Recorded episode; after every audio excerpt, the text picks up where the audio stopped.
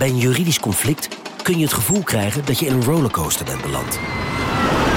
Je wereld staat op zijn kop en je bent de controle even helemaal kwijt. Dan is het fijn als je bent verzekerd bij ARAG. Daar werken topjuristen en advocaten die je begrijpen. Die een stap extra voor je zetten. En je het gevoel van controle teruggeven. Met kennis en informatie, met heldere uitleg en met gericht advies. ARAG, juridisch probleemoplossers.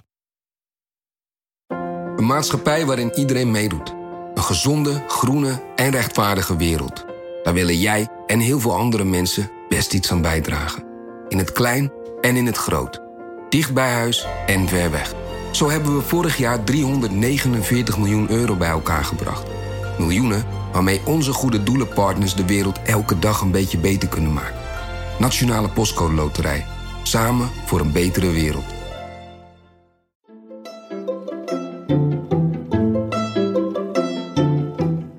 Welkom. Wij zijn Onbehaarde Apen. Dit is een podcast van NRC over wetenschap. Op dit moment woedt aan de andere kant van de oceaan de allergrootste bosbrand in de geschiedenis in Californië. A deadly inferno like no other. The wildfires that began spreading across this mountainous region late last night spared nothing in their path. The combination of extreme heat, wind, and a dry landscape will place suburbs in Canberra's south at risk in the coming days. This fire may become very unpredictable. It may become uncontrollable. Ja, van de Amazone tot aan Californië en van Australië tot Siberië. De wereld stond in brand het afgelopen jaar. En in het nieuws werden die branden groot uitgemeten. We zagen beelden van hevige vuurzeeën en van gewonde koala's. Het lijkt wel alsof het probleem ieder jaar groter wordt. Maar is dat inderdaad zo? En wat zijn bosbranden eigenlijk? In deze aflevering van Onbehaarde Apen kijken we eens goed naar dat fenomeen bosbrand. Want hoe ontstaan die branden en hoe weten we precies waar al die bosbranden woeden? En natuurlijk, wat kunnen we eraan doen? Nou, om al die vragen te beantwoorden zijn vandaag twee wetenschapsredacteuren aangeschoven. Cosette Molijn en Marcel aan de Brug. Welkom. Hoi. Hoi. Cosette, ehm, jij weet alles van uh, hoe de satellieten werken die die bosbranden in kaart brengen. En voor we het daarover gaan hebben en over de gevaren van bosbranden, ben ik ook heel benieuwd naar de, de, de, de fascinatie voor bosbranden. heb jij wel eens een, een fikkie gestookt vroeger? Of recent? Nee, niet dat ik me kan herinneren. Nee, ik was heel braaf. Oh.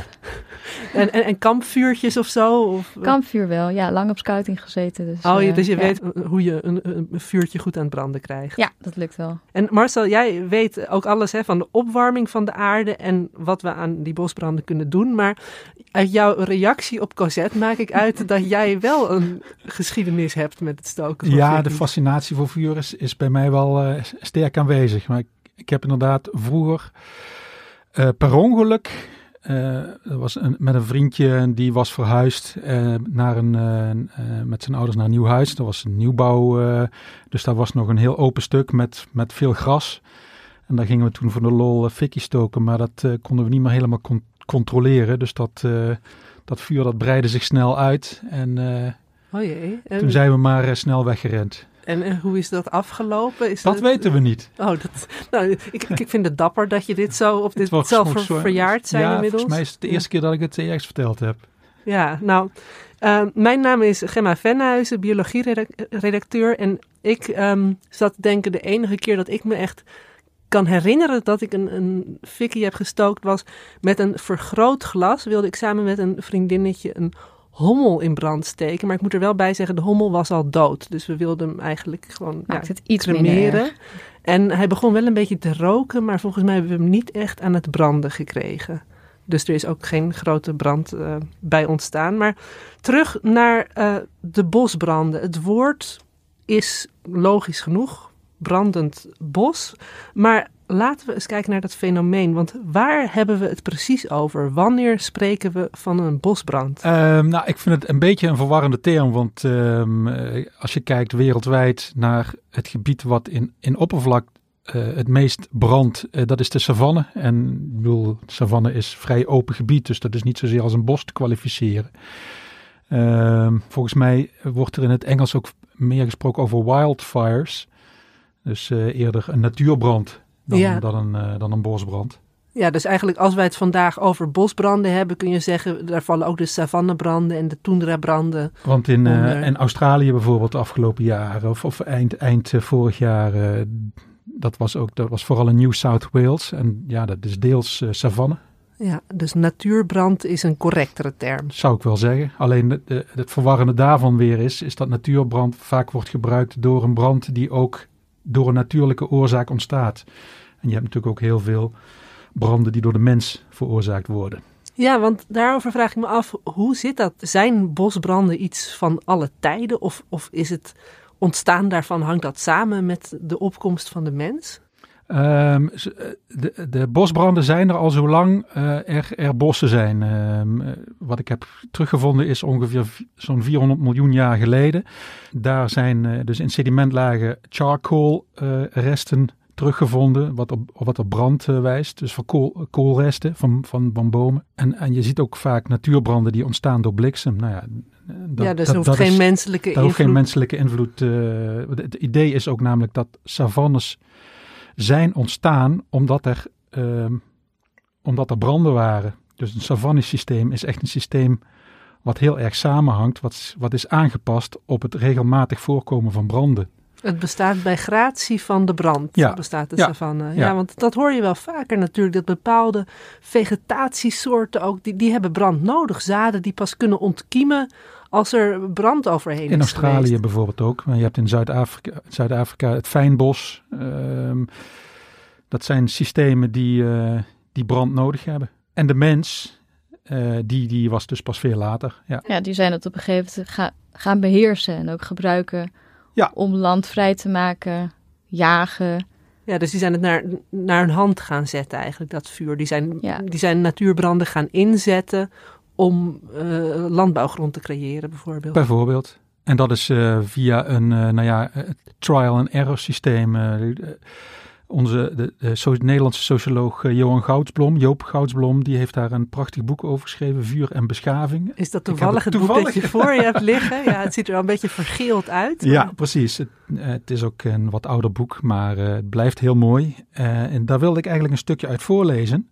Dat gaat ook een beetje terug op die, want we hebben tegenwoordig, denken we aan branden heel vaak vanuit angst. Hè? De, eh, het huis staat in brand, het huis wordt vernield of eh, er worden dingen vernield.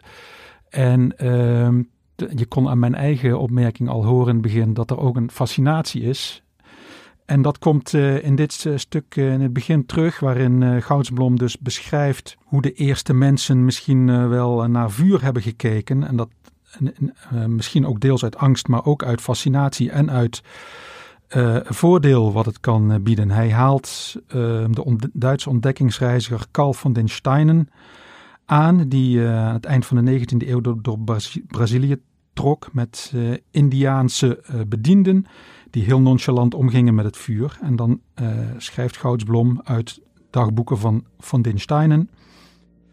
De vuren die wij op onze tocht aanlegden brandden vaak dagenlang en verspreidden zich spontaan over grote afstanden.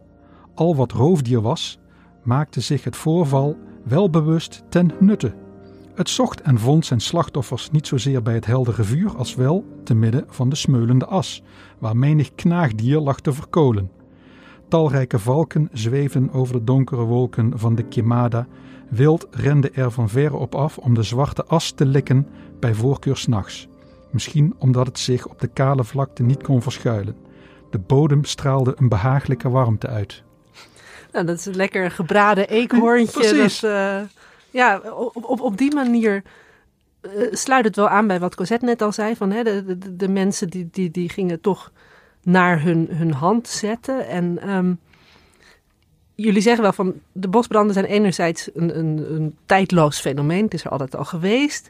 Maar toch lijkt het wel alsof we de laatste tijd steeds vaker ook over bosbranden horen. En is het nou zo dat er ook daadwerkelijk meer bosbranden zijn? Of praten we er alleen maar vaker over?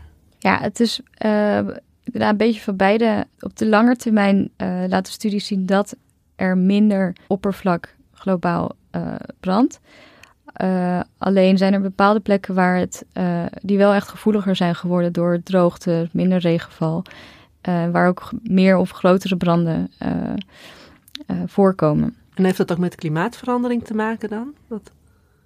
Ja, op, op sommige plekken is dat lastig te zeggen, maar er is. Uh, ja, Marcel, daar weet jij denk ik. Uh, Voor Australië is dat lastig. Daar lijkt het nu niet op dat er aan. Ik bedoel, die worden eerder in verband gebracht met effect van oceaanstromen die al dan niet vochtige lucht en dus regenval aanvoeren. Dat, daar lijkt het nu in Australië veel op dat dat lange tijd is uitgebleven. Maar er zijn in Australië de afgelopen decennia al vaker langere periodes van droogte en hitte geweest. Alhoewel de temperaturen nu wel heel hoog en de droogte heel extreem was. Uh, maar in uh, bijvoorbeeld in het hele noordelijke gebied, uh, daarvan is ook bekend dat door eh, opwarming dat er meer bliksem eh, voorkomt. En dat, ja, dat is een bron van hoe een brand kan ontstaan. Ja, het doet me een beetje denken aan de 30-30-30 regel die bosbranddeskundige Katelijne Stoof mij ooit vertelde. Dat als de windsnelheden boven de 30 km per uur zijn en de luchtvochtigheid onder de 30% is en de temperatuur 30 graden of meer is, dat er dan meer kans is op brand. Ja, nou ja, dat is, bedoel, eh, in, in Californië zag je dat ook twee jaar geleden. Voor, en nu de, in Australië heb je het, heb je het gezien dat die uh, extreme droogte en extreme hitte ook vaak gepaard gaat met, met hele sterke wind. Ja. Dus dan zo'n zo'n vuurfront uh, aan. vliegt vooruit. Ja. ja. Soms 20, 30 kilometer op een dag. En dat is echt, uh, ja, dat is wel bedreigend. En die aandacht maakt dat dus al die filmpjes die worden gedeeld, uh, we zijn ons heel erg bewust van klimaatverandering, verandering in temperatuur in de zomer. dus dat, dat dat wakkert al die aandacht enorm aan. Ja, en dan wordt het heel vaak geframed in, het, in termen van klimaatverandering. Maar dat was dus in, blijkt in Australië niet zozeer het geval. Maar daar zag je bijvoorbeeld filmpjes van, uh, nou je hebt er zelf over geschreven Gemma, uh, over de verbrande koala's. Die hebben zo'n enorm effect op, op wereldwijd op, uh, op de mensen. Dus mm. ja, dat, dat trekt heel veel aandacht. Ik wil nog één ding daarbij zeggen wat ook in Californië speelde. en dat is de mens zelf. Die dringt ook steeds meer door in beboste gebieden. Uh, Californië was dat, uh, is dat de afgelopen decennia een van de belangrijkste uh, uitbreidingen geweest van de mens. Dat men steeds, zich steeds meer gaat vestigen in, in beboste gebieden met houten huisjes. En dan, ja, je zoekt min of meer het gevaar op. Dus in, in die zin wordt niet alleen de oorzaak van de bosbranden of het risico op bosbranden groter door die menselijke aanwezigheid, maar ook de gevolgen ervan. Ja, en bijvoorbeeld die branden in Californië twee, twee jaar geleden ik las ergens 12 miljard aan, uh, aan verzekeringsschade. Ja, dat, uh, dat loopt flink in de papieren. Ja, want we hebben het nu al een beetje over die, die, die verspreiding van de bosbranden. En op sommige plekken meer en op andere niet. Cosette, jij hebt je ook verdiept in hoe we eigenlijk meten hoeveel bosbranden er zijn en waar. Want dat, dat is nog niet zo simpel als je zou denken, hè? Nee, um, ja, wat ik heel interessant vond, uh, is dat uh, is eigenlijk besef dat en we meten dit uh, sinds een jaar of 20, 25 echt een beetje goed uh, met satellieten. Uh, en het besef onder wetenschappers is ontstaan in de loop van de vorige eeuw, 50, 60, van joh, als we branden, zijn ze echt gaan zien als een hele belangrijke factor in klimaatmodellen. Dat, dat, hè, want er gaat een hele hoop broeikasgassen gaan de lucht in, maar landschappen veranderen of die groeien eens weer op dat moeten we echt beter gaan monitoren dan alleen maar wat meldingen van, van overheden of, of ja, observaties op de grond. Daarmee kun je niet alles zien. En toen kwamen de, de, de satellieten uh, eigenlijk. Toen kwamen de satellieten. En uh, ja, daar heb ik um, onder andere Guido van der Werf over gesproken. Dat is een Nederlands onderzoeker. Uh, hij is professor aan de Vrije Universiteit. En hij heeft ook bij NASA gewerkt in de Verenigde Staten. En hij doet al twintig jaar onderzoek uh, naar hoeveel broeikasgassen er in de atmosfeer terechtkomen uh, door bosbranden. En um, die satelliettechnologie is in, de loop van zijn carrière echt al behoorlijk veranderd. En uh, daar vertelde hij mij over. De satelliet maakt natuurlijk vakjes van aarde. We kunnen nu vakjes van 30 bij 30 meter goed monitoren. Terwijl toen ik begon was dat een kilometer bij een kilometer, zo echt grote verschillen. ja, de satelliet die we nu veel gebruiken, dat is onder andere MODIS van NASA. Die kijkt elke dag, dus we hebben elke dag data waar branden zijn. Alleen is dat nog relatief grove resolutie, dus je hebt iets minder detail. Als je kijkt naar echt de, de hoge resolutie, dus de 30 bij 30 meter, dus dan kan je echt, echt heel goed onderscheid maken tussen verschillende typen vegetaties. Daar hebben we ook data van, maar dat is data die we eigenlijk elke vijf dagen krijgen. Dus dan heb je wel een vertraging uh, tussen wanneer iets gebeurt en wanneer wij, wij er iets van kunnen zien. Ja, dus dat is wel interessant. Hij noemt hier eigenlijk, er zijn verschillende soorten satellieten die ook met verschillende frequentie eigenlijk meten. En verschillende deelaspecten meten ook, als ik het goed begrijp. Ja, klopt inderdaad. Ja. En um, ja, hij maakte mij inderdaad duidelijk van, kijk, bruikbare satellieten zijn satellieten die dus heel consistent, uh, dus met enige regelmaat een gebied kunnen observeren. Dus satellieten, uh, de eerste satelliet van uh, de Landsat-serie, die, de eerste daarvan ging in 72 de lucht in. Um, ja, dat was al best wel vroeg, maar die mat, die zag elk gebied één keer in de maand. Dat is niet zo vaak. En als je een keer pech hebt en er is heel veel bewolking, dan zie je die maand helemaal niks. Dus als je echt, uh, je wil op echt lange termijn gaan kijken, wat zijn de patronen per seizoen, over een aantal jaar, over twintig jaar, dan moet je gewoon zo vaak mogelijk gaan monitoren. En dat is binnen 50 jaar al wel flink verbeterd ja, dan? enorm. Ja, er zijn een paar belangrijke satellieten en een daarvan, zei ik net, dat is de Landsat-serie van NASA. Um, we zijn nu inmiddels bij de achtste Landsat-satelliet. En de eerste daarvan die had ook al een resolutie van 30 bij 30 meter. Wat echt al heel, nu nog steeds heel uh, gedetailleerd is. En die is door de jaren heen ook echt veel vaker gaan, uh, gaan vliegen. Uh, dus tegenwoordig krijg je daar inderdaad elke paar dagen een update van. Uh, ongeveer net als de Europese satellieten van de Sentinel-serie. En sinds 1999 en 2002 vliegen uh, de, ook naast satelliet Terra en Aqua. En die gaan, um, ja, dat is wel heel leuk om je voor te stellen. Die satellieten die, die, die vliegen dus 14 keer per dag van de Noordpool naar de Zuidpool en weer terug. En de aarde draait tegelijkertijd dus om zijn as, waardoor die satellieten um, elke plek op aarde die zie, uh, dus twee keer per dag voorbij zien komen. Dat is een heel verschil met uh, één keer in de maand. Ja, ja dat is echt veel beter. Maar Deze gelukkig, gelukkig dat ik dat vuurtje heel lang geleden uh, gestart heb. Anders, anders dan, anders was dat was ik betrapt. gedetecteerd, Marcel. Ja, dus voortaan de handen thuis. Het is een beetje een afweging. Vertelde uh, Guido bij ook van tussen je frequentie, van hoe vaak je een gebied ziet, en het detail. Die laatste Terranaqua, die gaan dus twee keer per dag over, maar die hebben een wat grotere resolutie. Um, tussen de 250 en 1000 meter uh, zie zij aan detail. Dat is dus minder gedetailleerd dan die 30 meter van land zat. Klopt, inderdaad. Maar voor globale studies of grote regionale is dat, is dat al heel goed.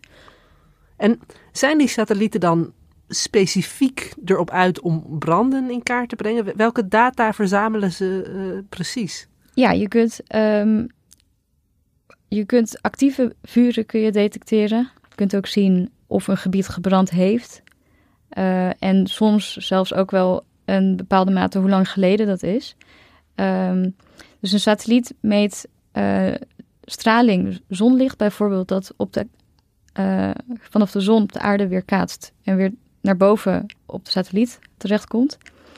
Um, maar er wordt ook bijvoorbeeld infraroodstraling gemeten dat vanaf de aarde omhoog straalt. ja, dus je kunt veel golflengtes combineren en dan kun je zien wat er is gebeurd. Um, of wat er gebeurt. En daarvoor moet je ook weten wat voor uh, vegetatie zich op dat stukje aarde bevindt. Zijn het graslanden, naald- of loofbos, ze toendra, want het heeft allemaal een verschillende uh, soorten hoeveelheid ook biomassa. Actieve branden kunnen ze bijvoorbeeld goed uh, in het infrarood detecteren. Um, en als je gaat kijken naar uh, gereflecteerd zonlicht, dan kun je bijvoorbeeld een voor- en na-analyse doen. Dus eerst ziet, stond hier een bos. Ja, hier stond daar een bos. De volgende keer dat de satelliet er overheen vliegt, eh, zie je misschien brand in het infrarood. En daarna zie je in, in het zichtbare licht zie je veel minder uh, groen licht. Omdat het dan inderdaad uh, Omdat het zwart, heeft gebrand. uh, ja, zwarte bodem is. is. Ja. ja. Ook is rook te zien. Um, en um, worden concentraties van stoffen zoals koolmonoxide in de lucht gemeten. Dus het zijn allemaal dingen waaraan je, ja, die je kunt analyseren en zo terug, terug uh, zien wat er is gebeurd en wat er heeft gebrand, hoeveel ook. En dan kun je ook zien hoe lang geleden het is, want jij zegt wel die actuele brand, uh, maar kunnen ze ook zeggen, oh, dit was een dag geleden? Of, Ja, ik weet niet op welk detail of dat echt dag geleden is, maar ja, ik, ik, ik begrijp wel dat dat ook wel steeds, ja, dat kan wel steeds nauwkeuriger, omdat ze dus echt kunnen zien van, oké, okay, we weten dat een uh, pas gebrand stuk uh, grasland dat bijvoorbeeld. ja, precies. Dat lijkt me ook. Dat ziet er zo en zo uit in de metingen. En bovendien, op een gegeven moment, zeg maar wat langer daarna, beginnen, uh, begint er alweer uh, gras te groeien of plantjes. Dat is ook, ja, dat zijn ook dingen waar je dat aan kan herkennen. Ja, we hebben het nu over hoe gedetailleerd die satellieten al bosbranden in kaart kunnen brengen. En in de media wordt ook vaak gesproken over aantallen bosbranden. Zoals onder andere in NOS op 3, waar weerman Peter Kuipers-Munneke de bosbranden in Europa analyseert. Talloze bossen zijn de afgelopen maanden in Europa in vlammen opgegaan. Vooral de laatste twee weken is het gemiddeld aantal bosbranden en het totale gebied dat is weggebrand enorm veel groter geworden. Ja, Cosette, is dat nou, nou ook belangrijke informatie? Dit? Hij zegt hier inderdaad het uh, aantal bosbranden en hij heeft het over het oppervlak. Ja, ik vraag me een beetje af hoeveel nut het heeft om echt over het aantal branden te praten. Um, want wat zo'n satelliet doet, is elke keer als hij over dat gebiedje vliegt en hij ziet daar een brand, dan turft hij dat. Dus als een brand een maand lang brandt, dan turft hij dat 30 keer. Maar dat zijn dus dat is één brand. Maar hij registreert dat hij registreert wel 30 branden. branden. Uh, ik zeg niet dat het altijd fout is, um, maar het, het is handig om daar niet al te veel mee te strooien, denk ik. Ik zag uh, in begin januari een uh, bericht ook van Reuters. Dat ging over um, de branden in de Amazone van afgelopen jaar. Dat brandseizoen is eind vorig jaar opgehouden. En dus dan kun je er een, een recap van maken. En dat, um, dat gaat over uh, 89, ruim 90.000 branden in 2019, vergeleken met uh, 68.000 in 2018. Maar goed, wat zegt dat nou precies? Dat is de vraag. Je kunt denk ik veel beter kijken naar de oppervlakte die heeft gebrand. Ook omdat in dit geval bijvoorbeeld, uh, dit zijn, deze cijfers gaan, zijn afkomstig van één satelliet. Terwijl um, NASA uh, de analyses doet met twee satellieten. Dus die zouden met deze fire count, heette dat, zouden ze op twee keer zoveel aantal branden uitkomen. Dus dat... uh, we hebben eerder ook al uh, mooie overzichtsanimaties gezien. Hè? Dan zag je bijvoorbeeld van heel Australië alle branden bij elkaar. Zijn die ook op, op die satellietdata gebaseerd? Die... zijn vaak wel op satellietdata gebaseerd. En het mooie is ook dat er steeds meer databases en gegevens publiekelijk toegankelijk worden. En dat is heel leuk. Um, nou ja, goed, we zagen vorige maand alleen wel een foto op Instagram voorbij komen.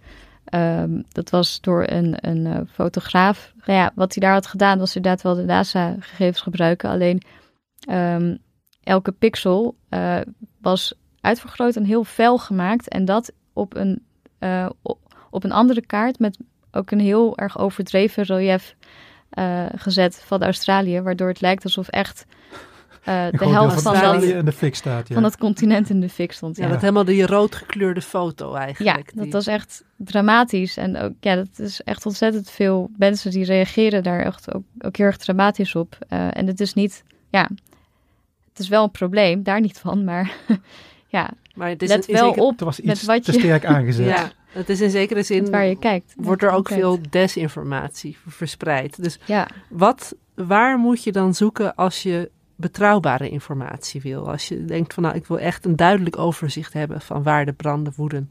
nou, kijk naar de, de, naar de ruimtevaartorganisaties. Ehm, de, eh, Europa heeft eh, de European Forest Fire Information System.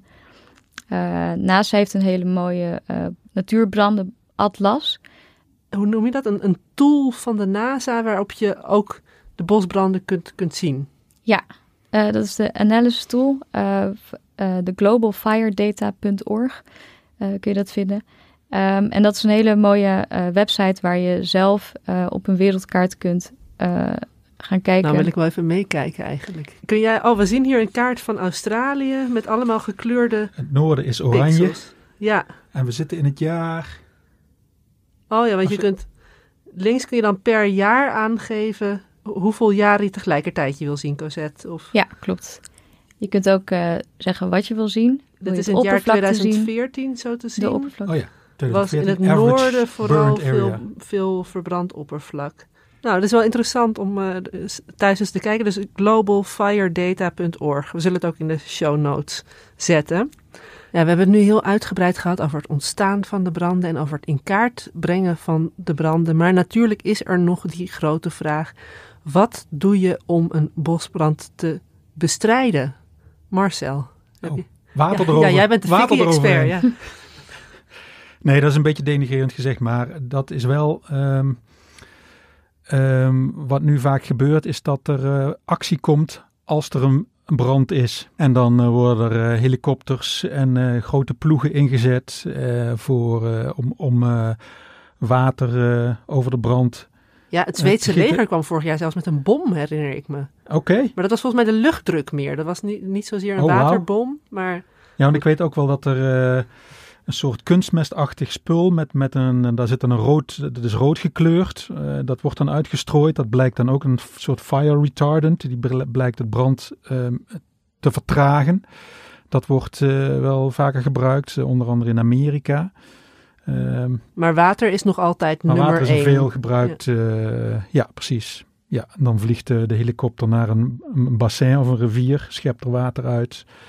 En ja, heb ik in Spanje wel eens gezien. Inderdaad, allemaal van die watervliegtuigjes die dan naar het stuwmeer kwamen en dan laag overvlogen op weg naar de brand. Maar uh, voordat je met helikopters in de weer gaat, moet je eigenlijk weten uh, hoe dat vuur uh, werkt. Wat, wat is het voor een fenomeen? Hoe, hoe verspreidt het zich? En daar is eigenlijk nog best weinig van bekend. Alhoewel we vuur al zo lang kennen en vuur zo lang controleren en met ons is.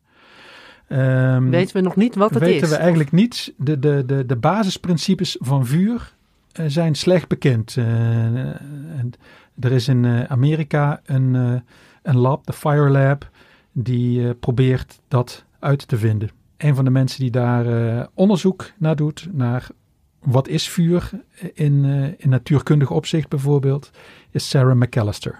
When somebody asks me what I do, I, I basically tell them that I, I light things on fire all day. Um, and it, it's really, it's true. What I do with this experiment is I convectively heat fuel particles and look at how they heat up and how they ignite. One thing that we really don't understand is how live fuels, the live living green stuff that's up in the tree canopies, can ignite and burn with such high moisture contents. I mean, they're mostly water, and yet they are responsible for some of our largest and most unpredictable wildland fires. Um, ik ben in ieder geval blij om te merken dat er meer mensen zijn die heel graag fikkie stoken. Ja, ik wou net zeggen, dat is jouw droombaan zeker. dat is mijn droombaan. En, en, ik kan ook de, de luisteraars aanraden om dat filmpje ook zelf op te zoeken. Um, de Fire Lab van The Atlantic, volgens mij. Je zetten we ook in de show notes. In de show notes, heel goed. Um, want dat is echt prachtig om te zien hoe ze daar de experimenten die ze uitvoeren. Uh, brand ontstaat in een combinatie van um, uh, luchtvochtigheid, brandstof, de goede brandstof en hoge, hoge temperaturen.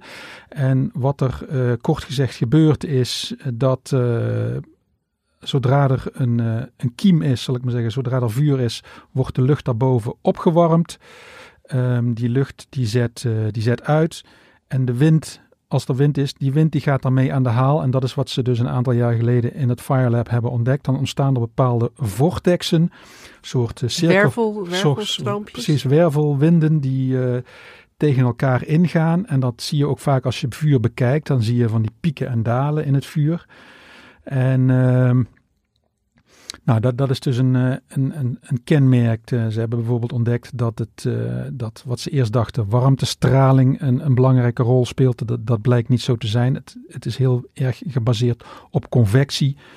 Ja, uh, dus de warme lucht die opstijgt. In combinatie met die vortexen. Uh, ja, maar Dan, dan snap ik alsnog niet hoe het kan dat juist die, die, die vochtige planten, dat al dat, dat water, dat dat niet soort van belet dat die planten Weet ik ook branden. niet. En dat is iets, ook iets waar ze nog onderzoek naar doen. Maar ik, ik kan me voorstellen dat er een soort balans is tussen, kijk, water uh, dempt het vuur, maar er zijn ook andere stoffen, hars bijvoorbeeld, of misschien die suikers. Uh, die het vuur stimuleren. Dus misschien is er een soort balans die als je op een gegeven moment dat, dat die doorslaat naar wel vuur. Ja, dus maar, er blijft nog veel onzekerheid. Dat, dat er blijft nog de, ja. genoeg uit te zoeken in, in het firelab. Wat ik gaaf vond, dat zie je ook in het filmpje, dat die, die proeven die zij doen in het lab, ze zegt, dat kun je gewoon schalen van wat we hier zien, al die vlammen die hier ontstaan, die convectiestromen. Precies. Um, dat, dat wordt gewoon opgeschaald met zo'n grote natuurbrand, maar we zien diezelfde soorten, uh, datzelfde gedrag zien we daar, maar dan gewoon honderd keer groter. Honderd keer groter, want dat hebben ze dus ook in Texas, hebben ze inderdaad op gras, graslanden, hebben Ja. ze inderdaad dat uitgeprobeerd. En dan zie je die vortexen zie je terug en dat pulseren van het, van het vuur, dat eh, zie je daar eh, prachtig terug. Dus Nou, we weten dus nog lang niet alles over vuur, maar tegelijkertijd zijn we al wel bezig met het bestrijden ervan. Hoe gaat dat dan in zijn werk? Waar baseren we die bestrijdingsplannen dan op? Nou, iemand die daar veel van weet is uh, Jelmer Dam, die uh, op, de, uh, op verschillende plekken in de wereld al aan, aan brandbestrijding heeft gedaan en tegenwoordig in Arnhem bij de Brandweeracademie zit. voor vuur heb je zuurstof nodig, je hebt brandstof nodig en je hebt temperatuur nodig. normaal gesproken binnen de urbane brandbestrijding gaan we die temperatuur aanpakken. Dus we gaan water op het vuur doen. Nou, water verdampt en vraagt heel veel energie.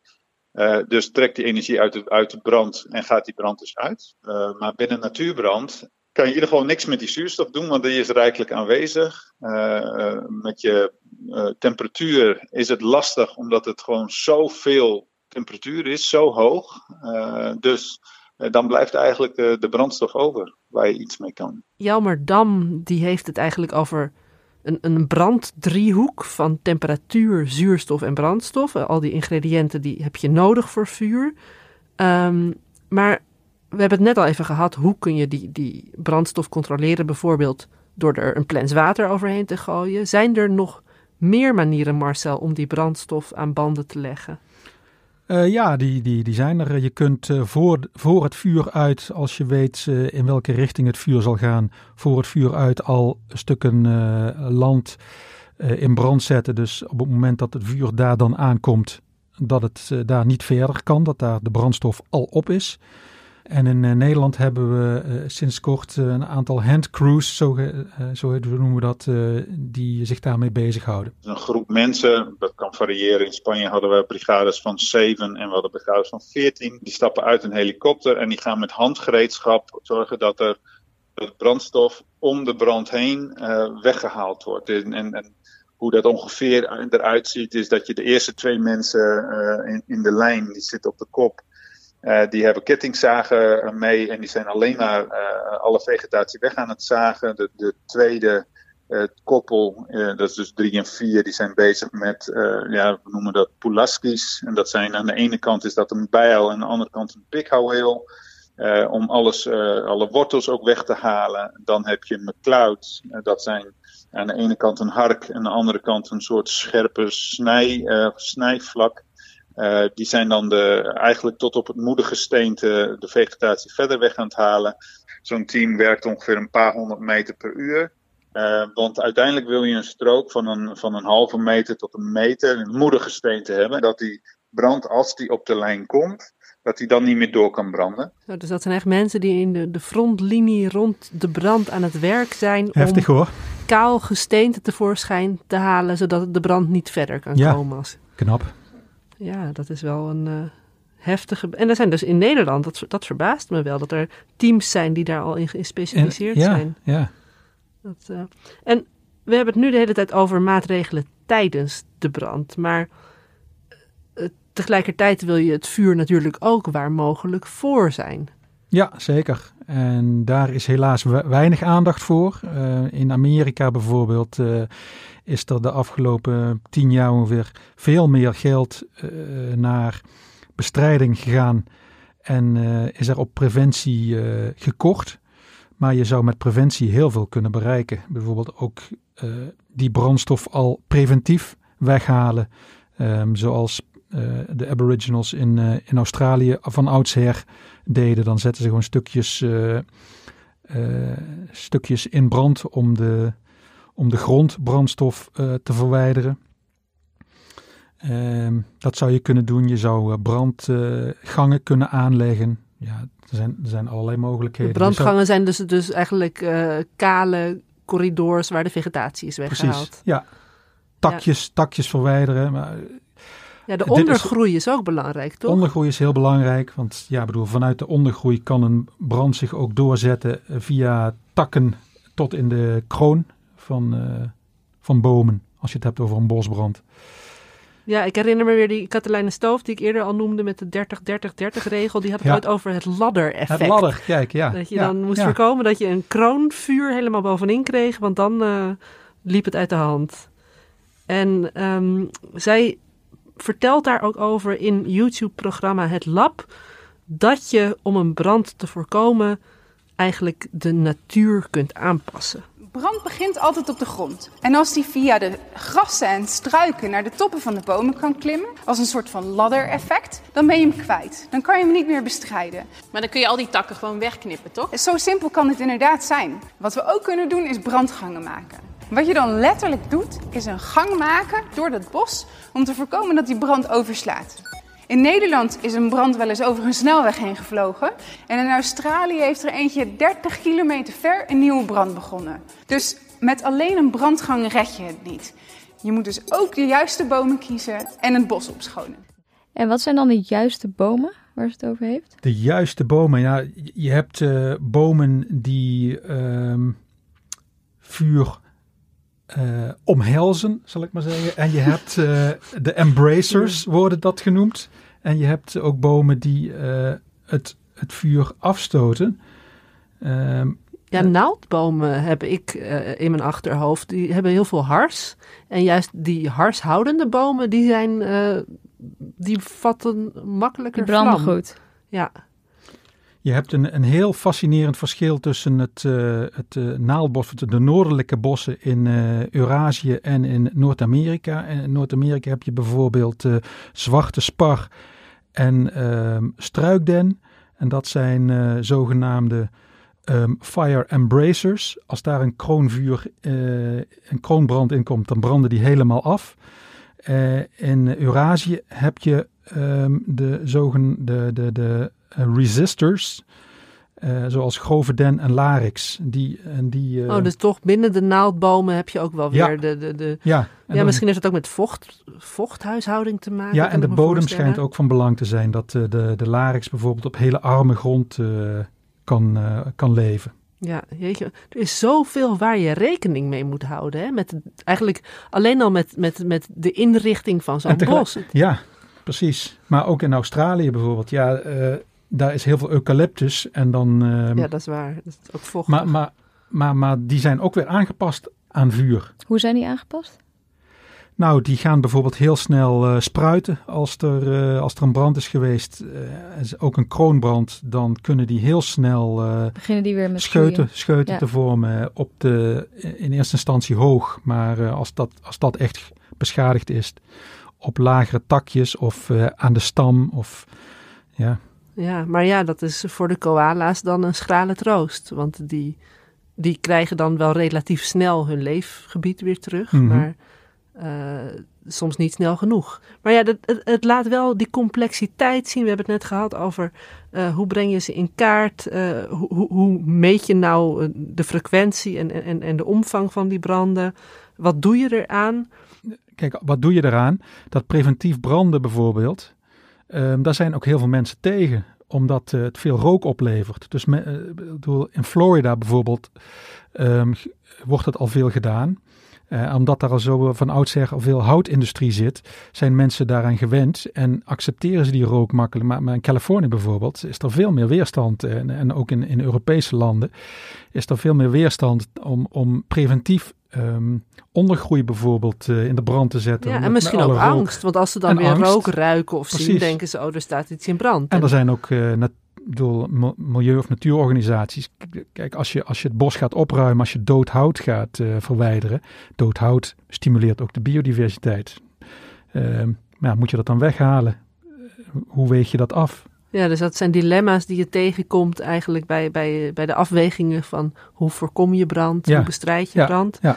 En hebben jullie misschien tot slot zelf nog tips wat wij kunnen doen om natuurbranden te voorkomen? Ja, ik kan me voorstellen geen sigaret eh, wegwerpen of geen glas als vergrootglas, wat, wat als vergrootglas kan uh, werken voor zonlicht. Ja, ik, uh, die peuken, daar is, ehm, dat vertelde Jelmer Dan mij ook, ehm, daar is wel eens onderzoek naar gedaan. Iemand die heeft dus peuken in de, in de natuur gegooid en gekeken wat daarmee gebeurde. En dat schijnt dan niet echt, daar kwam niet echt brand uit voort.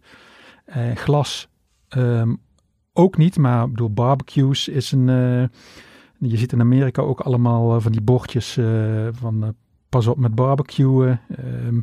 Nou, ik heb wel eens een, een sigaret waarvan iemand anders dacht dat hij uit was, een hele plantenbak afzien smeulen. Oké.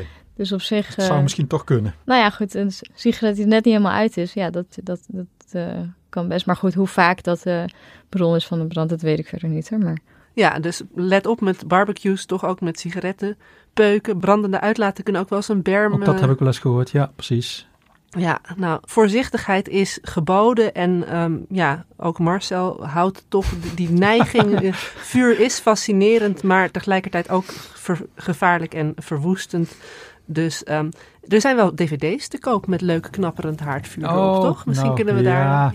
nou, nee, is dat niet hetzelfde effect? Dat, ja, de uh, real thing is toch, uh, ja. Ja, nou, toch don't try this at home.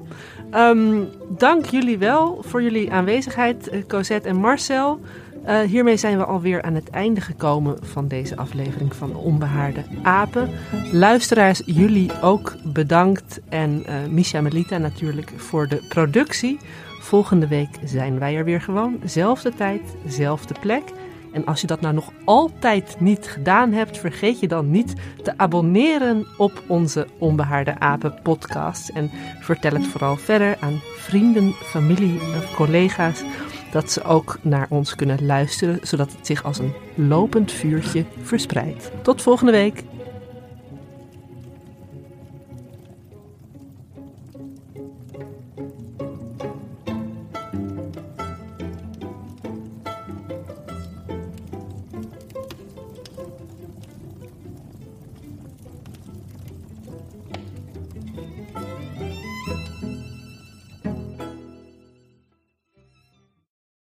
De financiële markten zijn veranderd, maar de toekomst, die staat vast.